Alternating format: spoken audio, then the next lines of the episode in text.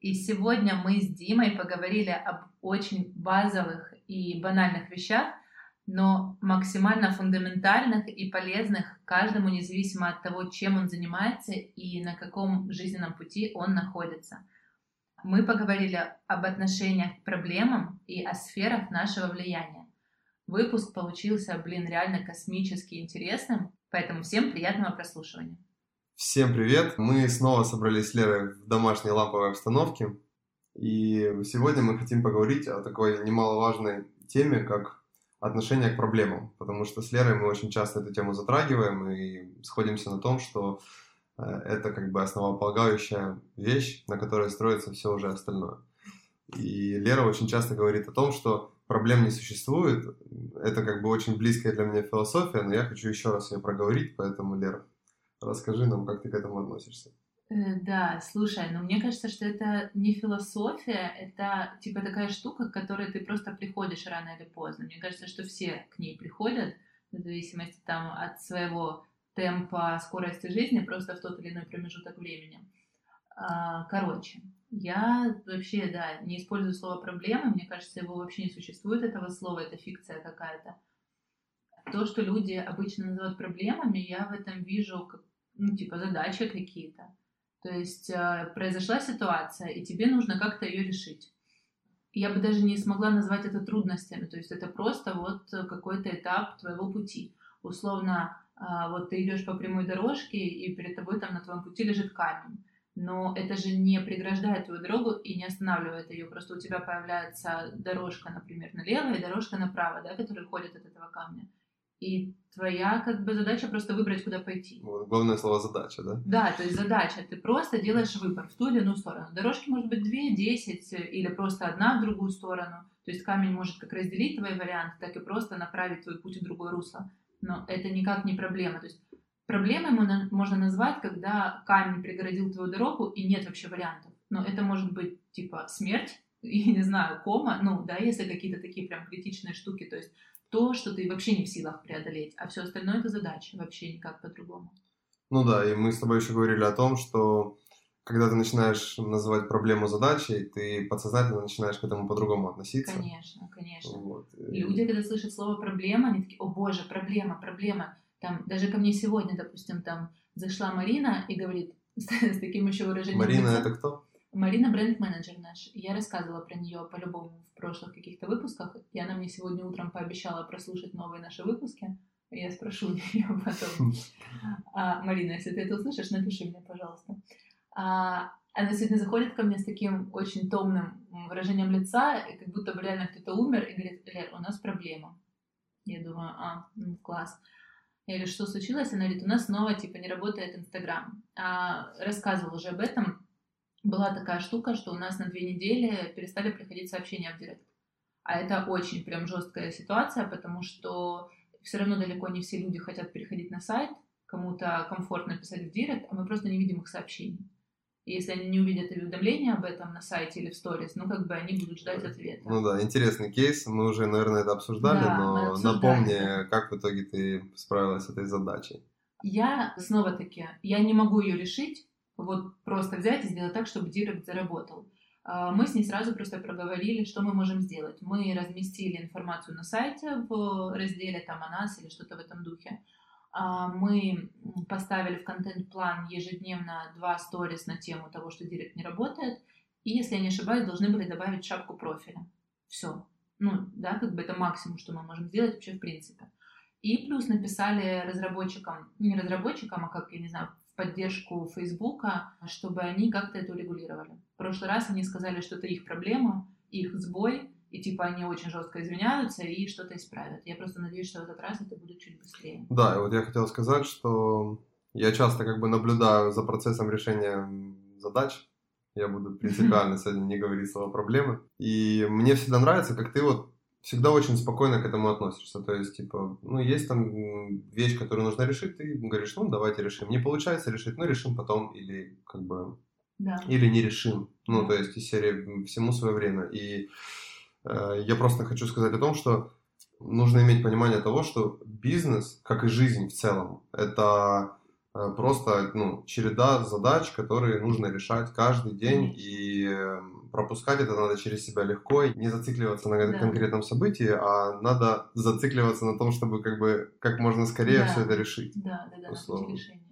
Ну, я всегда так говорила, да, я согласна, но тут же знаешь, какой момент? Говорить это одно, а когда ты попадаешь в ситуацию, ты не всегда делаешь так, как ты вроде бы всегда говорил. Ну, конечно, но мы сейчас рассматриваем идеальную форму, к которой нужно стремиться. И чем ты к ней будешь ближе, тем лучше, и тем твоему бизнесу будет это полезнее, скажем так. Да, ну и в жизни. Сфере. И вот если чуть-чуть уйти в сторону литературы, то есть такая очень, очень простая, очень популярная книга, называется «На тонкое искусство пофигизма». Да. Мы когда летали в Стокгольм, я ее прочитал, при вас, наверное, за пару перелетов и пересадку. Да. Вот. Пересадка просто была 80 часов. Так вот, я, честно говоря, я сейчас не вспомню большое количество тезисов из этой книги, но то, что мне запомнилось единственное из нее, это то, что жизнь – это череда проблем, и нужно просто это принять, условно. Да. То есть ты должен осознавать, что если ты живешь, то ты будешь сталкиваться с проблемами, и этого надо не бояться. То есть, кто не ошибается, тот не живет, или не работает. И вот я по себе скажу, особенно в последнее время, мне даже наоборот появилось желание с какими-то новыми задачами сталкиваться и придумывать им решения, потому что тот эмоциональный подъем, который ты получаешь после решения какой-то задачи, он вообще не сравним, наверное, ни с какой другой мотивацией в работе. То есть, потому что маленькие победы приводят к большим. А я вообще ни один тезис, наверное, не помню из этой книжки, хотя тоже... Потому что ты не читала. Я читала. Не так быстро, как ты, конечно, но неважно. Но у меня просто очень хорошо после прочтения отложилось... Не отложилось, а скорее закрепилась вот эта самая главная штука — пофигизм. Вот просто относиться пофигистически к тем моментам, которые могут доставлять тебе какие-то неудобства. Да, кажется мне, что ты без этой книжки отлично с этим справлялась. Не знаю, но вот я что говорила, что одно дело, когда ты вроде бы такой классный в диалоге, нет никаких проблем, есть задачи, пятое, десятое, это одна история. Но история, когда ты сталкиваешься на практике со сложностями, реально с такими серьезными задачами, и ты иногда можешь забыть в своих эмоциях о том, что это совсем не проблема, и пытаться биться и решить. У меня вот недавно буквально была такая штука, проблема, я вот именно считала это проблемой.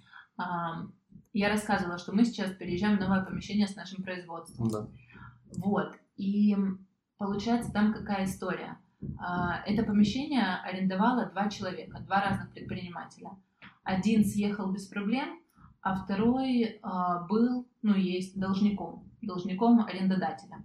И, в общем-то, мы думали, что он выйдет там условно за неделю, 2-3. Да, что-то я слышал. А в итоге он залупился, и, в общем, это уже 2 месяца длится. Что означает слово «залупился»? Это значит, что он не хочет идти ни на какие компромиссы, и в общем, короче. Засмущал, давай дальше. Я надеюсь, что эта ремарочка была кому-то полезной. Может быть, действительно кто-то не знает слово «залупился». Ладно. Короче, чтобы ты понимал, это дошло до суда.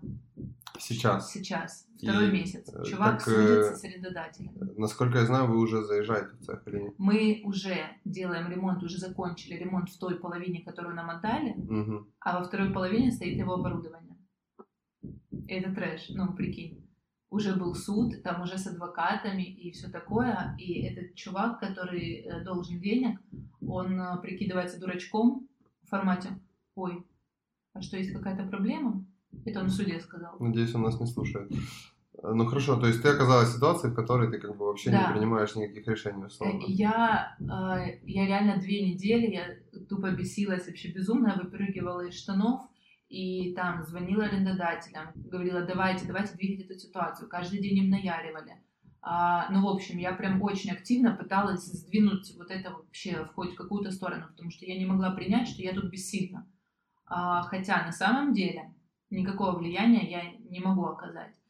И в какой-то момент, спустя там реально 2 недели очень активных действий и жестких каких-то переживаний на этот счет, я поняла, что, все, что я могу сделать, это просто отпустить. Потому что я не влияю. Вообще никак. И это еще не решилось? Сейчас, на данный момент, это уже должно решиться там в течение пары дней, потому что состоялся суд, и на суде вынесли решение о том, что арендодатели могут сами самостоятельно вывести оборудование, освободить помещение. Там еще какие-то бумажки они дожидаются, но это уже вот реально пару дней. Просто, представь ситуацию, когда у нас уже есть около 4 человек, сотрудников будущих производства, которые хотят к нам на работу и ждут, когда мы переедем. И если мы сейчас не переедем, они скажут: все, ребят, мы не хотим вас ждать. Это первый момент. Второй момент. У нас очень много каких-то еще работ было проведено для переезда. Там заказаны какие-то стеллажи, еще какие-то такие штуки. Плюс ремонт уже сделан. И потрачено туда было уже там несколько тысяч $1000. Плюс... И никто бы это не компенсировал? Конечно, нет. Мы хотели это сделать, мы планировали сделать этот ремонт, но сделать его и еще энное количество месяцев ждать, когда мы заедем туда и приступим ко второй половине, такое себе. Плюс там строители, которые иногородние, и они там ночуют. То есть мы изначально договорились, что им комфортно там ночевать и делать сразу ремонт. И если они сейчас выезжают, а нам через неделю отдают помещение, то мы еще их потом будем вылавливать, условно вылавливать, ждать, пока они с какого-то нового объекта освободятся. То есть это колоссальная потеря во времени. Плюс уже сентябрь, а мы должны были приехать 1 августа, чтобы успеть к сезону, потому что это производство. Производственные мощности должны производить продукцию осенне-зимнюю. А сейчас мы переедем к октябрю, и уже мимо, то есть это... потеря недополученной прибыли. То есть тут, прям очень много чего завязано, поэтому я обсешила очень сильно. Но я все равно отпустила, потому что, как минимум, у меня не было других вообще вариантов. Я, послушал тебя, и вот у меня возник такой вопрос к нам, наверное, потому что мы так резво начали о том, что проблем нет, есть только задачи и так далее, но если мы уже будем углубляться в значение формулировки, то задача предполагает решение. Конечно. А когда ты сталкиваешься с какой-то задачей, которая от тебя никак не зависит, то есть у тебя нет решения, то это, наверное, все-таки проблема. Или нет, как? Это задача, которую ты отложил. И которая, возможно, решится самостоятельно. Хорошо. Либо самостоятельно, либо у тебя появятся рычаги со временем. Просто сегодня нет смысла брызжить слюной, или как там это говорится, и пытаться решить нерешаемое. Как говорит Черняк, мы это зафиксировали. Я вспомнила сейчас вообще эту историю, откуда у меня появилась эта философия, с тем, на что я могу повлиять и на что нет. Первая книжка, с которой у меня вообще началась вся моя бизнесовая история, это Карнеги, нет, не Карнеги, Кови, Стивен Кови, «Семь навыков высокоэффективных людей». Она сейчас справа от меня стоит, я уже не возвращаю очень давно тебе эту книгу. Не выделывайся, что ты ее читаешь. Когда гости приходят, я говорю, смотрите, пожалуйста. Твоя библиотека. Просто, вы не видите, но там стоит 4 книжки. Почему? Тут есть «Семь навыков», Дейл Карнеги. Моя любимая книга, с нее, наверное, началась моя любовь к такой литературе познавательной. Она называется «Как завоевать друзей и оказывать влияние на людей». Я когда ее получил, она... мне было стыдно ее читать, потому что название реально криповое. И там что-то еще по философии есть. Ладно, мы отвлеклись. Как заниматься йогой. Нет, я вакуум для чайников. Я сидел по утрам делаю. «Семь навыков» Стивен Кови. Там какая, штука была описана? Там рассказывалось про круги влияния. Представь, точечка — это ты, вокруг тебя круг. Этот круг — это круг твоего влияния. В него что входит? Ты, допустим, твое здоровье. В него входят, твои дети, если они у тебя есть, или, например, твой домашний питомец, условно. То есть все сферы твоей ответственности. Влияние. То, на что ты можешь повлиять. Хорошо. И есть большой круг, значительно больше, чем этот, это то, на что ты повлиять не можешь. То есть сфера влияния, которая тебе не подвластна. Там, условно, это погода, пускай там какие-то войны, например. И месседж первый. В круг твоего влияния самое главное, что входит, это твоя реакция на все происходящее. То есть, что бы ни происходило в большом круге, ты все так же можешь в своем маленьком выбрать свою реакцию на это. Это первый офигительный, вообще очень важный месседж. Я это прочитала, получается, лет в 18, но вот оно на протяжении всех этих лет мне прям очень сильно помогает, и я иногда к этому возвращаюсь, иногда прям вот ловлю какой-то инсайт, что ага, мне же сейчас вот это вот нужно. Вот. А второй месседж, что ты можешь круг своего влияния расширять. То есть, если что-то находится, какой-то раздражитель в большом круге, и ты выкупаешь, что ты не можешь на него повлиять, собственно, ты, во-первых, не влияешь и не пытаешься на него повлиять, а во-вторых, ты концентрируешься на внутреннем круге. В момент, когда ты полностью все свои ресурсы тратишь только на внутренний круг, он расширяется, и степень твоего влияния увеличивается. Ну, то есть, например, да, я вот сказала, что в большой внешний круг может входить война, и ты на данный момент, допустим, никак не повлияешь на ее ход, да? Но если ты Гитлер, например, это круг твоего влияния. Очень хорошее сравнение, мне нравится. Продолжаем. Прости, Дима. Давай еще что-нибудь про евреев скажи, и вообще можно заканчивать на сегодня. Боже, мне кажется, это последний наш выпуск. В общем, и это очень, крутая штука, крутой инструмент, и когда ты понимаешь, что ты можешь повлиять сейчас на это, а потом на это, твой круг расширяется, и ты становишься действительно таким, более влиятельным человеком, но только в каком-то, более позитивном смысле этого слова. То есть для того, чтобы свой круг расширить, я еще раз проговорю, нужно... Не надо становиться Гитлером. Да, нужно концентрироваться на том, что внутри этого круга, правильно? Да. То есть, хорошо, давай, не знаю, это одно и то же, или это просто смежная тема, но давай вернемся к нашему вчерашнему разговору на балконе, когда мы с тобой обсуждали такую тему, что... деньги — это энергия, и чем больше мы можем через себя пропустить энергии, тем лучше, и нужно учиться быть как можно в этом плане шире, да? Вот если мы это перенесем в плоскость проблем и бизнеса-задач. Да. Ты только что описала, допустим, какую-то сложно решаемую задачу или нерешаемую задачу на сегодняшний день с цехом. Да. Я это понимаю. Пожалуйста. Да, я прошу прощения, с производством. И тут важно понимать, что когда у тебя есть какая-то одна большая задача, сложно решаемая, а потом и тебе кажется, ой, как сложно будет ее решать, а потом появляется еще больше, то та первая становится уже более простой. Вот, это одна сторона вопроса. А другая сторона вопроса – это когда это связано со стрессоустойчивостью и когда тебе нужно решить много маленьких задач. Да. Вот, и на меня больше, наверное, это влияет. Я сейчас с этим активно сталкиваюсь, у меня большое количество запросов, которые мне нужно обрабатывать, и ты мне посоветовал это приложение Planner Pro, кстати, качайте, по нашей ссылочке в описании. Ладно, но вы не доросли пока до этого. И я реально, когда утром просыпаюсь и смотрю, сколько мне всего нужно сделать, я начинаю аж прям теряться и думать, да как это вообще возможно, при том, что многие задачи вообще от меня не зависят, и, то есть это такое составное понятие. И тут вопрос того, как ты с этим сталкиваешься в работе? А здесь мне помогает тоже, как и все навыки, о которых я говорю, приобретенный навык, мне очень помогает, во-первых, декомпозиция задач. Давай, переведем это слово. Так обычно к целям говорят, я не знаю, говорят это к задачам. Короче, есть одна задача, ты можешь разложить ее на 5 более маленьких. Тогда задач становится еще больше. Конечно, но они тебя не пугают.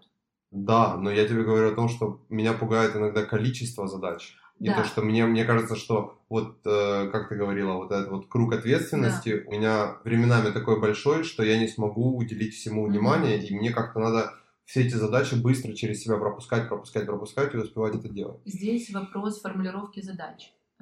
Это первый момент. Бывает, что задача настолько сложно записана или настолько неприятна для тебя, что не хочется тебе ее делать, что тебя сразу ты смотришь на нее, тебя демотивирует, ты хочешь делать все что угодно, кроме как не эту задачу. Это первый момент. Второй момент, конечно, планирование. Ты не можешь нагрузить себя работой на 20 часов и удивляться, что ты, как это все вывести. Потому что надо соотносить вообще свои силы. И третий момент, это то, что ты можешь посмотреть на какие-то свои, например, 10 задач и увидеть, что они относятся, например, к дому, допустим.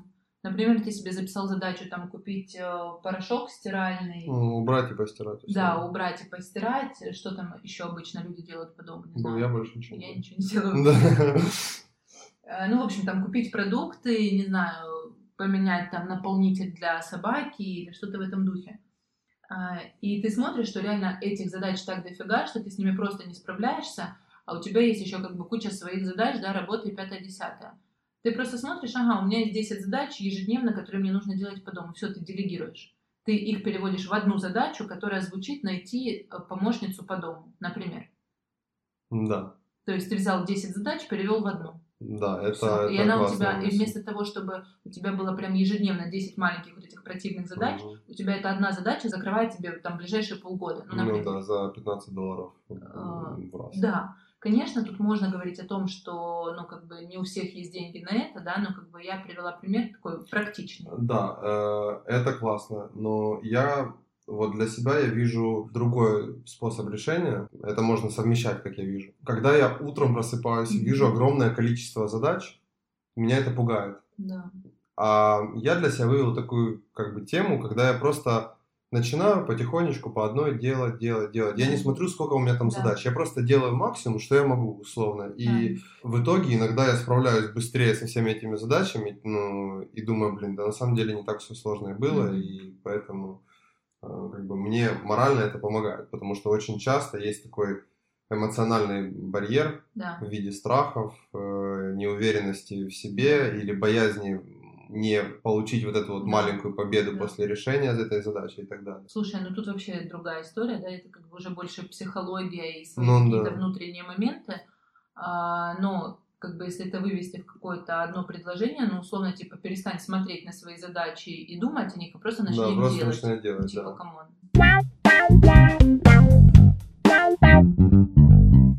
Хорошо, Лер, мы только что большое время уделили теории. Давай перейдем к практике. Расскажи про какие-нибудь рабочие кейсы, которые заставили тебя испугаться и каким-то образом могли тебя демотивировать. Ну, из насущного бывают периоды, когда, допустим, плохие результаты дает таргет. Ну, или, в принципе, да, реклама, маркетинговая реклама. Ну, короче, весь бюджет, который идет в рекламу, дает плохие результаты. И сначала, допустим, да, представим ситуацию, что мы все там запустили, настроили, обновили креативы, все-все-все, и несколько месяцев идут прям топовые результаты, все классно, продажи прям стабильно, да, как бы имеют определенный уровень, и меня это очень окрыляет, и ты такой, типа, все класс, я нашел, да, там, типа, формулу успеха, все, сейчас будем вливать больше денег, и будет, как бы, больше, да, там, результат. А потом что-то происходит, и результаты тупо падают, очень сильно падают. И ты как бы вроде бы 2 дня назад был уверен в своей формуле, да, сегодня все пошло, ну, как бы коту под хвост, и ты такой, блин, типа, что с этим делать? И хочется уволить таргетолога первым делом. Ну, начинаешь копаться просто, знаешь. Во-первых, меня это демотивирует реально, потому что я понимаю, как все это работает, и у меня первый вопрос, типа, блин, что мы делаем не так? Типа, мы же знаем, как это делать, то есть почему у нас такие результаты, хотя мы реально в этом экспертные, как штатно, так и на аутсорсе у нас сейчас были, неважно, ребята, которые классные, то есть я сижу, и я не понимаю, и меня это загоняет, знаешь, вот в какой-то такой ступор мимолетный, вот, но это как раз тот момент, на который мы повлиять можем. Соответственно, мы начинаем продумывать план действий, мы начинаем копаться просто, что с настройками, что с креативами, что с товаром. Ну, то есть начинаем вот, да, детально так анализировать все наши настройки, запросы клиентов и 5-10, и почему вообще наша реклама не конвертируется в заказы. Вот, и когда мы это разбираем, спустя 2-3 недели мы все равно возвращаемся на наши показатели. Просто эти 3 недели, они, блин, реально такие сложные, потому что, ну, у тебя не получается. Ты делаешь, а у тебя не получается. И знаешь, есть очень много людей, вот, ну, да, ты говорила об этом, у которых нет уверенности в своих силах, которые боятся неудачи. Я не знаю, как они выгребли такую ситуацию, когда ты 3 недели, знаешь, не можешь вернуть на круги своя то, что ты привык делать. Да, но тут нужно иметь понимание того, что бизнес – это система, а система может давать статистику только на большом промежутке времени. Конечно. И ты можешь 100 раз попробовать, и из этих 100 раз у тебя там на протяжении 3 недель там 10 раз не получится. Конечно. И поэтому, ну и тут нужно понимать, что когда ты входишь в разработанную тобой систему, то ты в любом случае ее должен довести до конца и потом посмотреть, сработала она или нет. Потому что очень часто выходит так, что люди начинают делать какой-то запланированный список действий, и когда они сталкиваются с какими-то первыми неудачами, они, ну, достаточно большой вероятности начинают менять что-то, да. И это не приводит ни к чему. То есть я придерживаюсь того, что нужно делать план, доводить его до конца, и если он не сработал, разрабатывать другой план. И это уже работает на разных промежутках времени. Это можно делать в контексте недели, месяца, года и так далее. Одновременно. Я бы, знаешь, как я бы сказала еще другую штуку, что вот ты говоришь, бизнес — это система, да, то есть выработанная система. И это все верно, но система одна не может работать слишком длительный промежуток времени. То есть, условно, как выглядит бизнес, да, вот в этом ракурсе. Ты разрабатываешь систему, прорабатываешь, доводишь ее до конца. Ты ее довел до конца, она работает, приносит результаты. Ты пользуешься этими плодами, условно, 2-3 месяца. Ну, во всяком случае, как бы в 2020 году. Да, когда и потом система перестает работать. Да, она начинает падать. Она начинает падать по куче разных причин. Либо вы растете, и она уже не выдерживает. Либо просто поменялся рынок, либо поменялся сезон, либо поменялся тренд. То есть куча вообще может быть разных причин, но просто главное понимать момент, что идеально доведенная до ума система, она тоже не вечна, и ну, как бы ты не можешь расслабиться из серии на 3 года. Да, но моя мысль была чуть в другом. Я говорю о том, что когда ты начинаешь этот цикл, ты должен этот цикл закончить, даже конечно, неудачно. Конечно. То есть потому что если ты не будешь заканчивать цикл каждый раз, то ты никогда не сможешь подвести какую-то правильную статистику того, ошибался ты или нет. Вот к чему. Но тут тоже немножко спорный момент. С одной стороны, да, у тебя есть гипотеза, и да, ты должен ее доказать, чтобы понять, работает или она не работает. А с другой стороны, ты можешь принять решение о гипотезе и о плане действий, но через неделю ты можешь передумать, и это тоже нормально. Да, но то есть это больше, прости, что говорил, это больше как исключение из правил. Вот, понимаешь, у меня очень часто была такая установка, что типа, блин, я приняла решение, я не могу его сейчас поменять. Но эта установка очень ошибочная, потому что ты сегодня не такой человек, каким ты был вчера, и завтра ты будешь другим. И ты можешь поменять свое решение в любой момент, и это абсолютно нормально. И если ты идешь по какому-то заданному плану, но потом что-то происходит, и ты видишь какой-то другой вектор развития, типа «Окей, пробуй». Да, конечно, но тут спор между нами заключается в том, что мы изначально оговорили, что бизнес – это систематическое занятие, то есть каким-то процессом, да, и оно предполагает то, что все нужно делать системно. Да, поступательно, конечно. И, естественно, иногда можно что-то в процессе менять, но и это хорошо зачастую, наверное, но если ты будешь постоянно менять свое мнение, то системы не будет существовать. Конечно, но давай на практическом примере, ну, условно, мы вырабатываем систему, когда мы, допустим, запускаем таргет и таким образом привлекаем клиентов. Условно, и мы этот план решили как бы вот пилить 3 месяца. Например, 3 месяца запускать таргетированную рекламу. И я имею в виду, что если мы приняли решение запускать ее только на Инстаграм, выбирать плейсмент Инстаграм, и, допустим, делать упор на красные изделия в креативах, то вполне нормально через 2 недели сказать, слушайте, нет, вот мне кажется, или я вижу какие-то показатели, что нам нужно больше внимания уделить Фейсбуку, как плейсменту, и добавить черного. Ну да, но это то корректировки, есть, согласен. Да, я имею в виду, вот такое вот имеет место быть. А сказать, типа, через 2 недели, так, все, нет, мы уходим в рекламу в ВК, вот это, конечно, уже too much, потому что ты еще не проверил первую теорию. Да, то есть я про конечно, адекватность какую-то, естественно, но я просто про то, что если ты решил проверить теорию с плейсментом Инстаграм, но потом тебя начинает пилить изнутри мысль, что как бы, блин, еще же есть Фейсбук, не нужно ждать 3 месяца, чтобы подключить еще Фейсбук. Я имею в виду, ты должен позволять себе передумать.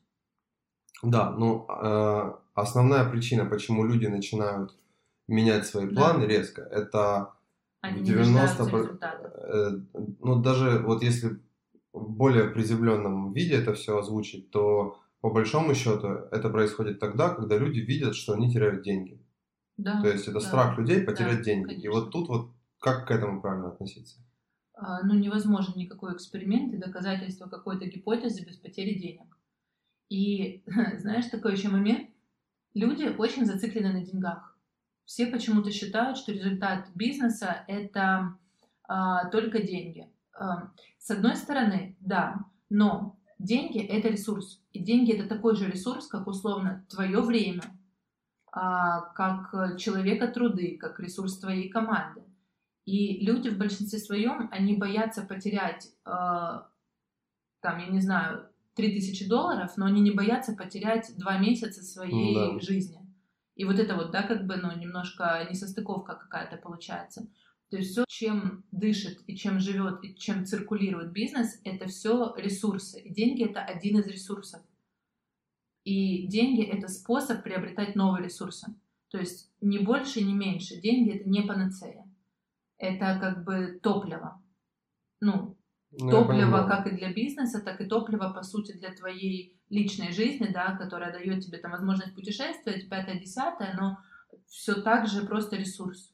То есть не самоцель. Да, тут я с тобой тоже согласен. Ладно, в общем, мы можем с тобой подвести итог всего того, о чем мы говорили. Для меня это будет то, что очень важно, как вы относитесь к вещам, по большей части, чем то, что происходит на самом деле. Потому что ничего не бывает объективного, все субъективно. И все, что происходит, вы можете принимать, не принимать, реагировать как на проблему или реагировать как на задачу. И от этого кардинально меняется вообще исход событий и то, как вы себя чувствуете, находясь в этом. Вот, поэтому мой главный месседж, да, вообще всего этого, это чувствовать то, что находится внутри, и на этом сосредоточиться.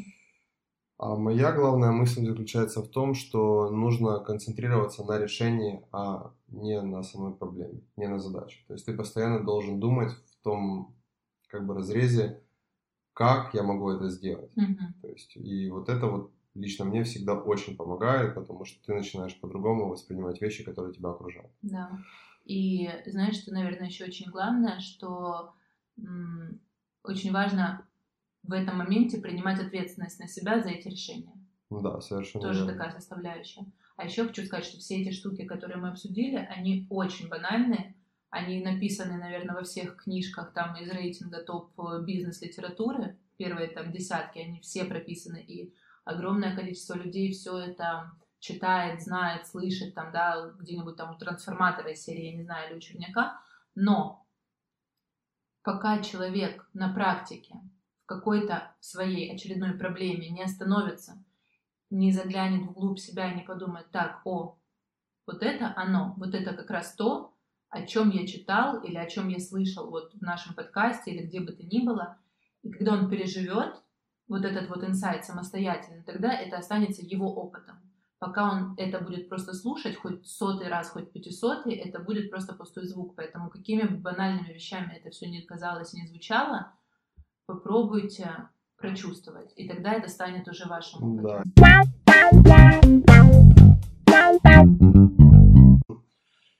Все, ребят, мы закончили этот выпуск. Спасибо всем вам большое в очередной раз за то, что слушаете наш подкаст. А на следующий выпуск мне уже одна наша подписчица, слушательница, подкинула очень прикольную тему. Мы ее с Димой будем обсуждать. Поэтому, если у вас тоже есть какие-то идеи, что бы вы хотели услышать от нас, вообще не стесняйтесь, пишите. Я с удовольствием с вами пообщаюсь. Это будет очень прикольно. До встречи в следующем выпуске.